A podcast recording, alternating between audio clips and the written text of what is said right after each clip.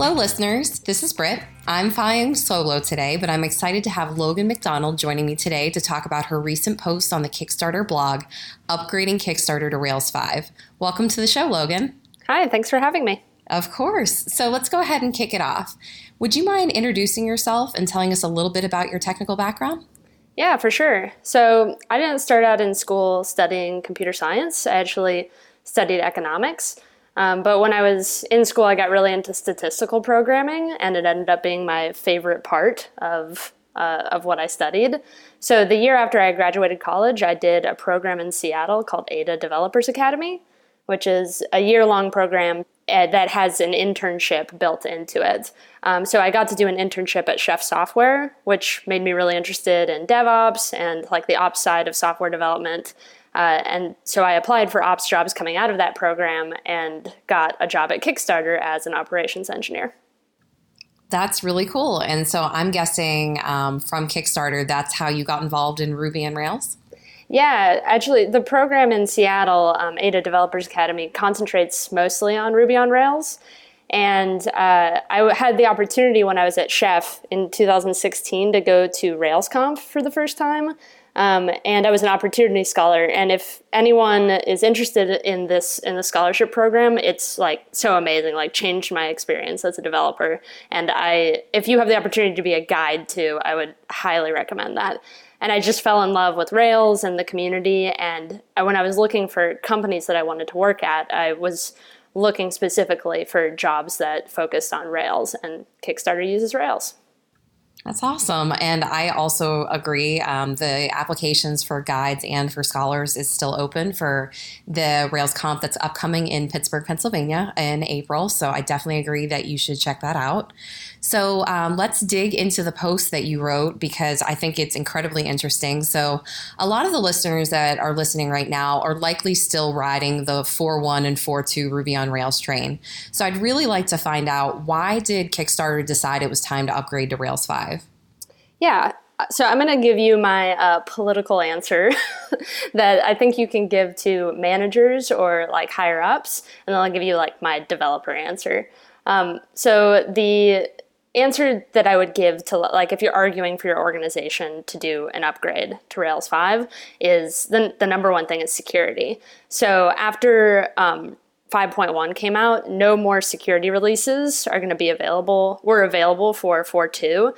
Uh, they still do patch for like incredibly severe ones, but they pretty much explicitly said that 4.2 is quote unquote unsupported. Um, and this is just going to continue to be a problem like when 5.2 comes out. And I, I expect when 6 comes out, like 4.2 will be dropped entirely. Um, so that's like my big answer. Uh, but my answers for like developers is really like one you don't want to get too far behind like rails upgrades move really fast and before you know it like we'll be on six um, another benefit of staying with the times is like what kind of pushed us in this direction was 5.1 coming out and seeing like all the Rails Conf talks about 5.1 and getting really excited about stuff that was in it and being like, oh, we're, we're all the way back on 4.2. Like this isn't even in our near future. Um, and then uh, the biggest one for me is that an upgrade is really an audit of the entire application. And it's a great time to practice cross education of your app, especially if it's a legacy app. Um, at Kickstarter, we have this motto specifically on the dev team that's always be upgrading.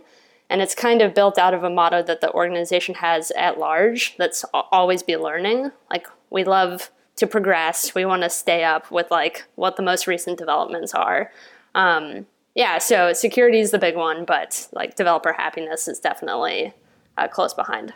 Yeah, I'm going to say that always be upgrading is a much more positive attitude than move fast and break things. So I might be appealing to my boss about having that scrawled onto our walls because we are also on 5.1 and prepping for 5.2. And I completely agree with my experience as well. Is when we went to go and upgrade our application, we discovered that there were just a lot of parts that we went to upgrade that weren't being used anymore. And so it was a great opportunity to drop gem dependencies, drop old code, drop old API keys, anything. So Absolutely. yeah, I completely agree with you.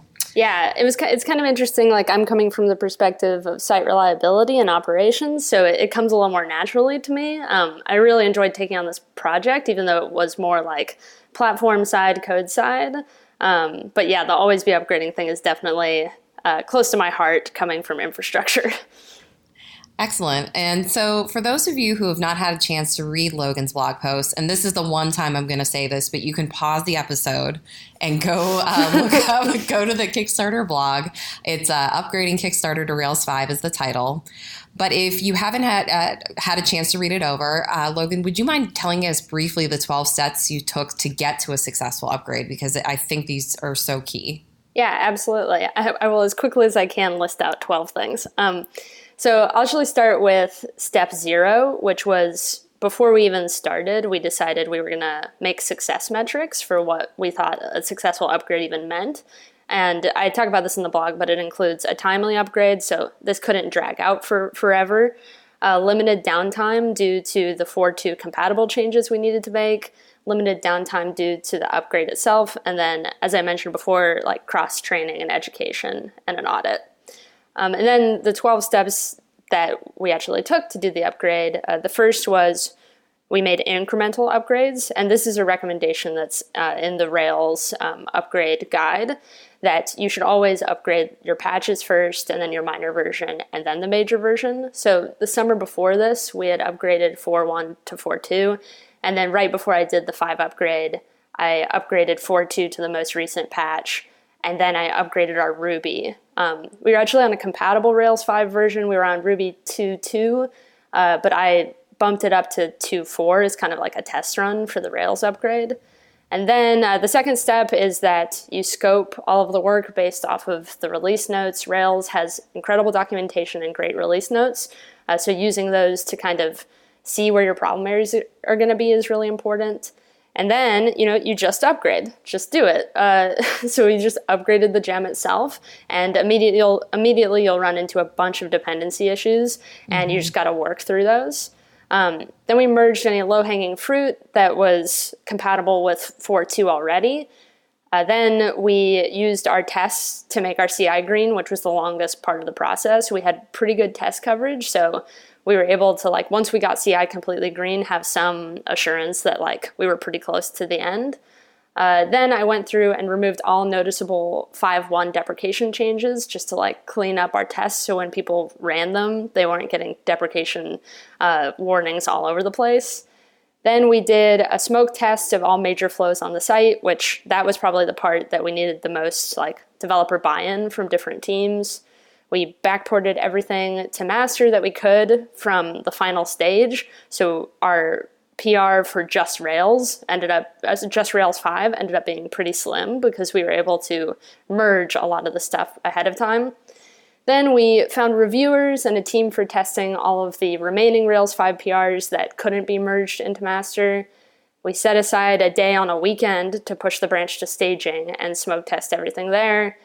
And then finally, we merged and deployed the uh, the upgrade of just the gem, and we hoped for the best that we didn't need to roll back. And finally, we made sure to do a retrospective and review and dealt with any fallout issues that came from the merge and deploy. Do you feel from that retrospective and review that your team is going to be more prepared then to go to Rails 6? Do you feel that you've built like a very solid process in order to keep upgrading further in the future? Yeah, absolutely. I, I had never, so our team had never done a project retrospective like this before, and I hadn't either. But um, after we did the upgrade, like there were so many stakeholders that personally I just wanted to thank for being part of it and making it happen. So I wanted to almost have like a end of like getting to Rails 5 party. And I also, also coming from site reliability, like we're really used to postmortems. And so instead of having a postmortem, we just had like a huge project retrospective and we made a ton of good documentation about lessons learned, which is what the blog post actually came out of. Um, yeah, so absolutely. Like after you do an upgrade, I think having a retrospective is really great.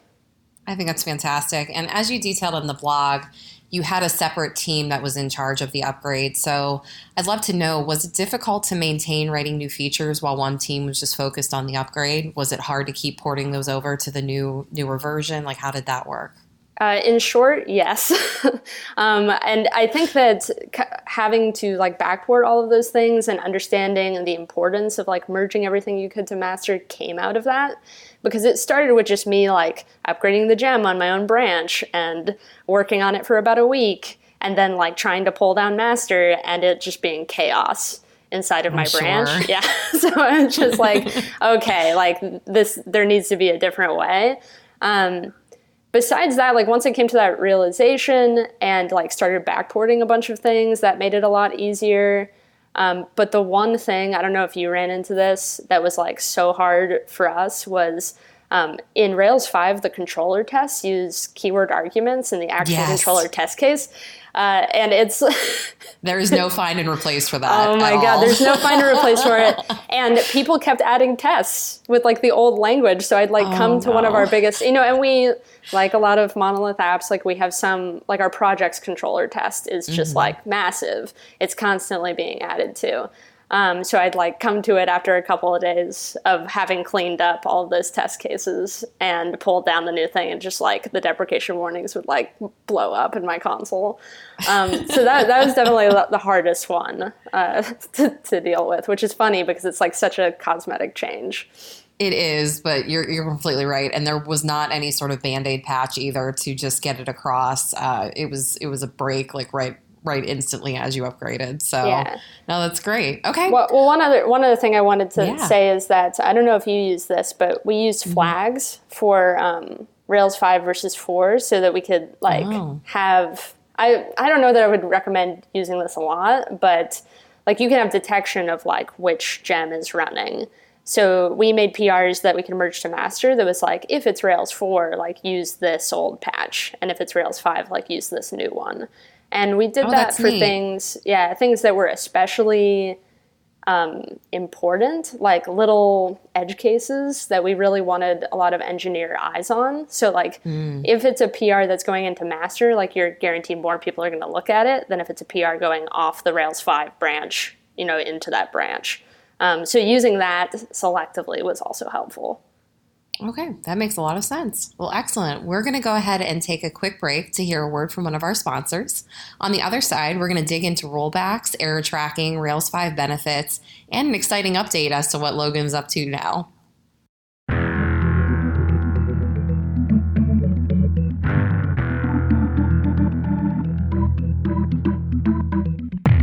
This week's episode of the Ruby on Rails podcast is brought to you by Rollbar. So, we all deal with errors errors in our applications, errors in our mobile applications, errors in our lives. Last one, Rollbar can't help you with, but the first two, it's going to be pretty good. Instead of relying on users to report your errors or digging through log files or tailing logs as things happen, with Rollbar's error monitoring, you get the full stack trace, context, and the user data to help you find and fix impactful errors fast. You can integrate Rollbar into your existing workflow, you can send alerts to Slack or HipChat, or you can automatically create new issues in Jira, Pivotal Tracker, or Trello.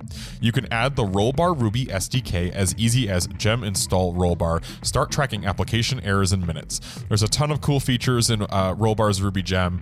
The one that I'm most interested in is deep linking into your GitHub repos. So if you've ever seen an error with a traceback and you uh, trying to figure out what exactly is going on, you can just link into your GitHub repo. So you can click on the stack trace and go to exactly where you're going. Um, if you use any rack framework, you automatically get parameters, headers, session data, cookies, things like that. It supports queue frameworks out of the box, so Sidekiq, Resque, and Delayed Job. And you can also configure Rollbar's front end JavaScript SDK without having to install it manually. We have a special offer for listeners. If you go to rollbar.com slash Ruby, you can sign up and get the Bootstrap plan for free. Rollbar is loved by developers at awesome companies like Heroku, Twilio, Kayak, Zendesk, Twitch, and more. So go to rollbar.com slash Ruby, sign up, and get the Bootstrap plan for free. Thanks so much to Rollbar for sponsoring the podcast. And now back to the show.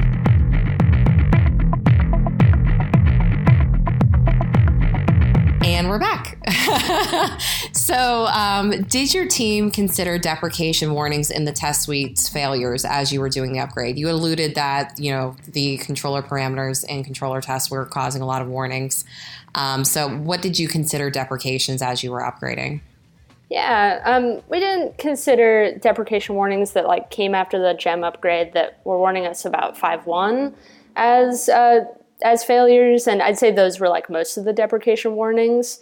Um, I just because I'm like really really like to be neat. I don't like seeing those warnings in my output at all. So I I really like tried to get rid of most of them. But there were a couple things I tried to like not be too overzealous with, or like the Epic PR. So for example, we didn't incorporate application record until after the upgrade.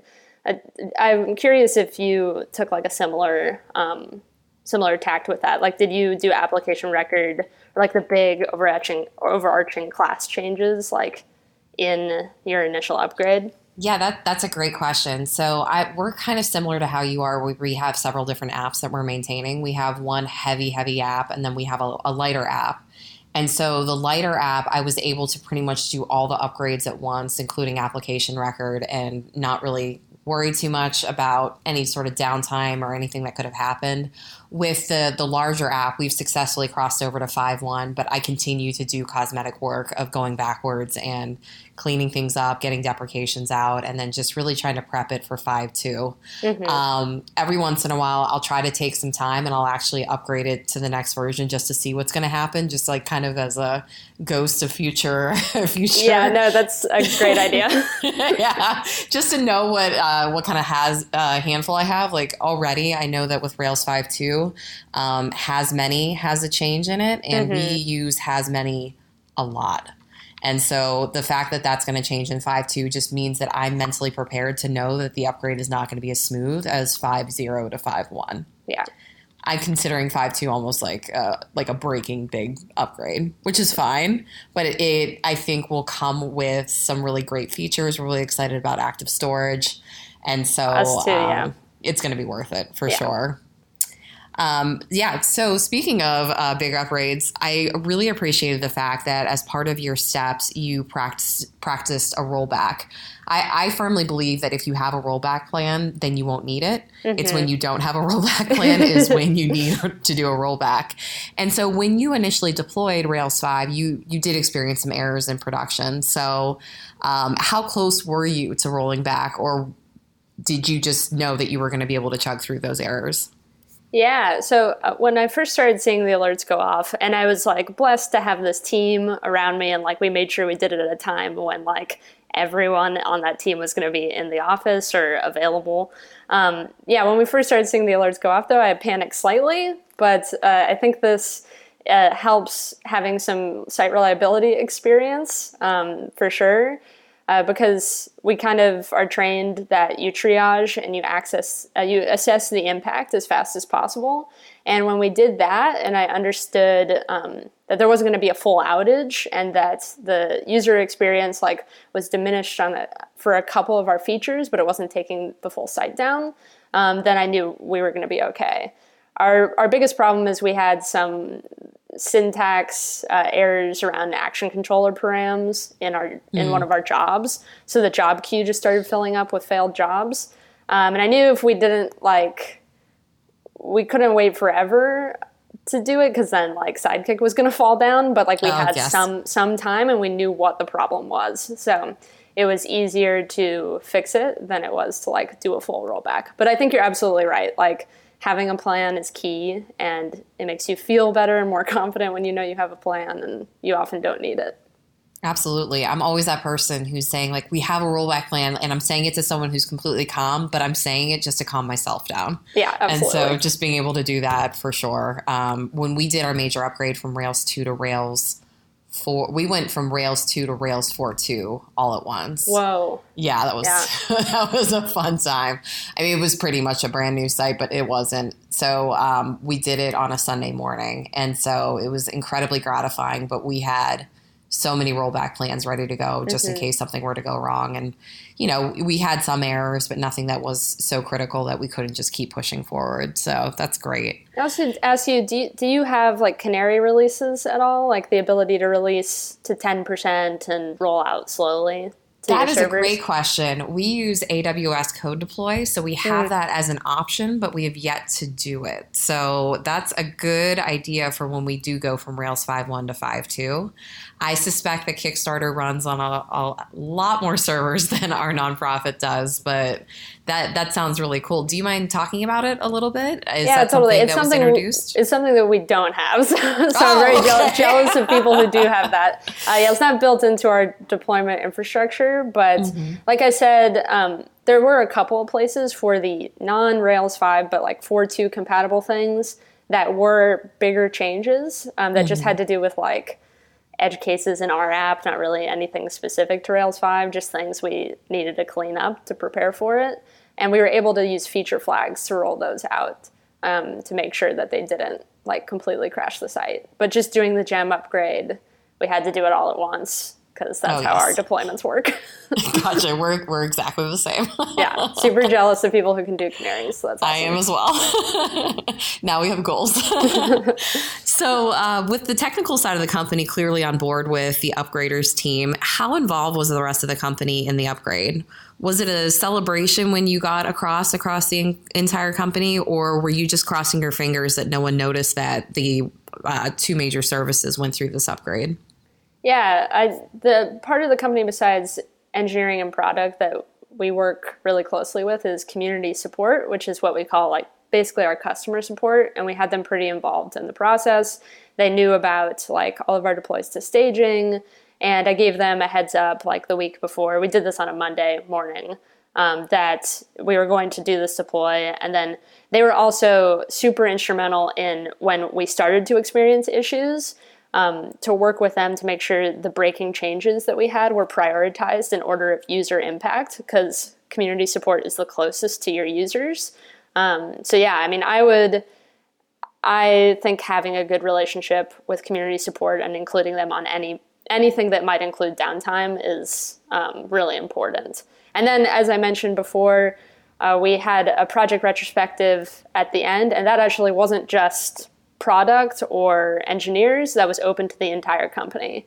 Um, and people from like legal came, and a lot of people from community support came. So That's yeah, that was incredibly awesome. cool. Yeah, I like that a lot. Um, that's I think really neat that people from legal would come and that it was e- even just open to the entire company. So everyone must have been very aware of it. A, a big upgrade happened and that there there was cause for celebration. So I think that's fantastic. Now, um, once you did do the upgrade, did you see any performance benefits, or were you able to take advantage of any features, or were you able to get rid of any gems that you gained from upgrading both Ruby and Rails? Yeah, so probably the biggest performance uh, increase that I like actually saw on dashboards was more from upgrading Ruby. Um, Ruby in 2.2, which is like what Rails requires it to be, has a new incremental garbage collector that helps reduce memory consumption in the Rails application. So you could like actually see that in requests on um, on like our New Relic dashboards.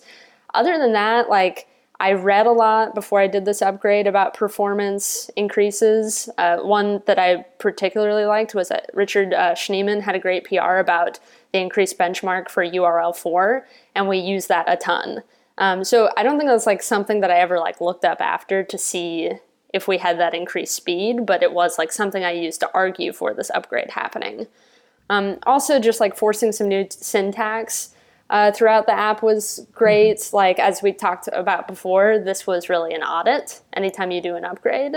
Um, and then in terms of gems, like we were definitely able to get rid of some gems just by like I literally read every single gem in our gem file and like looked at its change log just because goodness. anything could have been breaking, you know, like Yeah. um, and also, I had a bunch of mystery deprecation messages that I'm like, this is coming from some gem, like something in some gem somewhere. So, doing an audit of all of that, like, there were definitely some things we were no longer using or were just like super old and not necessary. And even a lot of gems that we ourselves had made and hosted that uh, were on a super old version of like active support or something.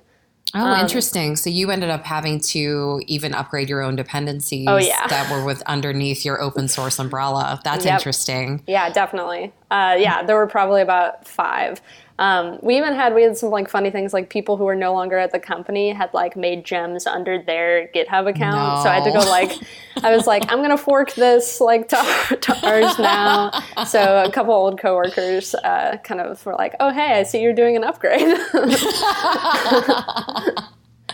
So Um, you're just telling me that your open source cred just went up a ton during this upgrade. yeah. That's fantastic. Yeah. I was going to ask if if any of them had been older maintainers, so that that makes a lot of sense. Oh yeah, yeah.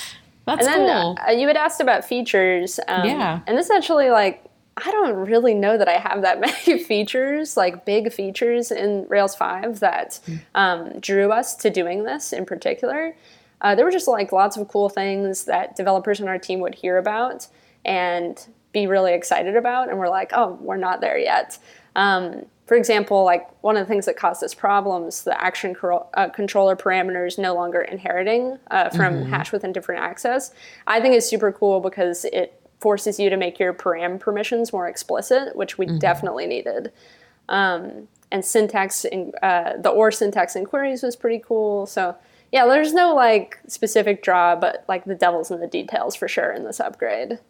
Lots of The cool hard part for us is when we had to fully go across the strong parameters because it was completely Mm-hmm. dropped after Rails 4. And so, well, Yep. not strong parameters, but um, mass assignment, attr_accessor. And so Oh yeah. we protected attributes basically. So when we crossed over, we we use a CMS that will auto generate the parameters, and so you don't know what the parameters are going to be. So in order to whitelist them, it was very tricky, and so that was probably the harshest failures that we had jumping from Rails four to five. Um, I we my coworker and I uh, maintain this uh, art project on the side, and that's where we're getting to use Action Cable. We have hopes and dreams of being able to use Action Cable in production on our main app, but we just haven't gotten to it yet. So we were excited about that feature, and we haven't gotten to take advantage of encrypted secrets, though encrypted secrets are changing in Rails 5.2. So I feel kind of lucky that we didn't do it in 5.1.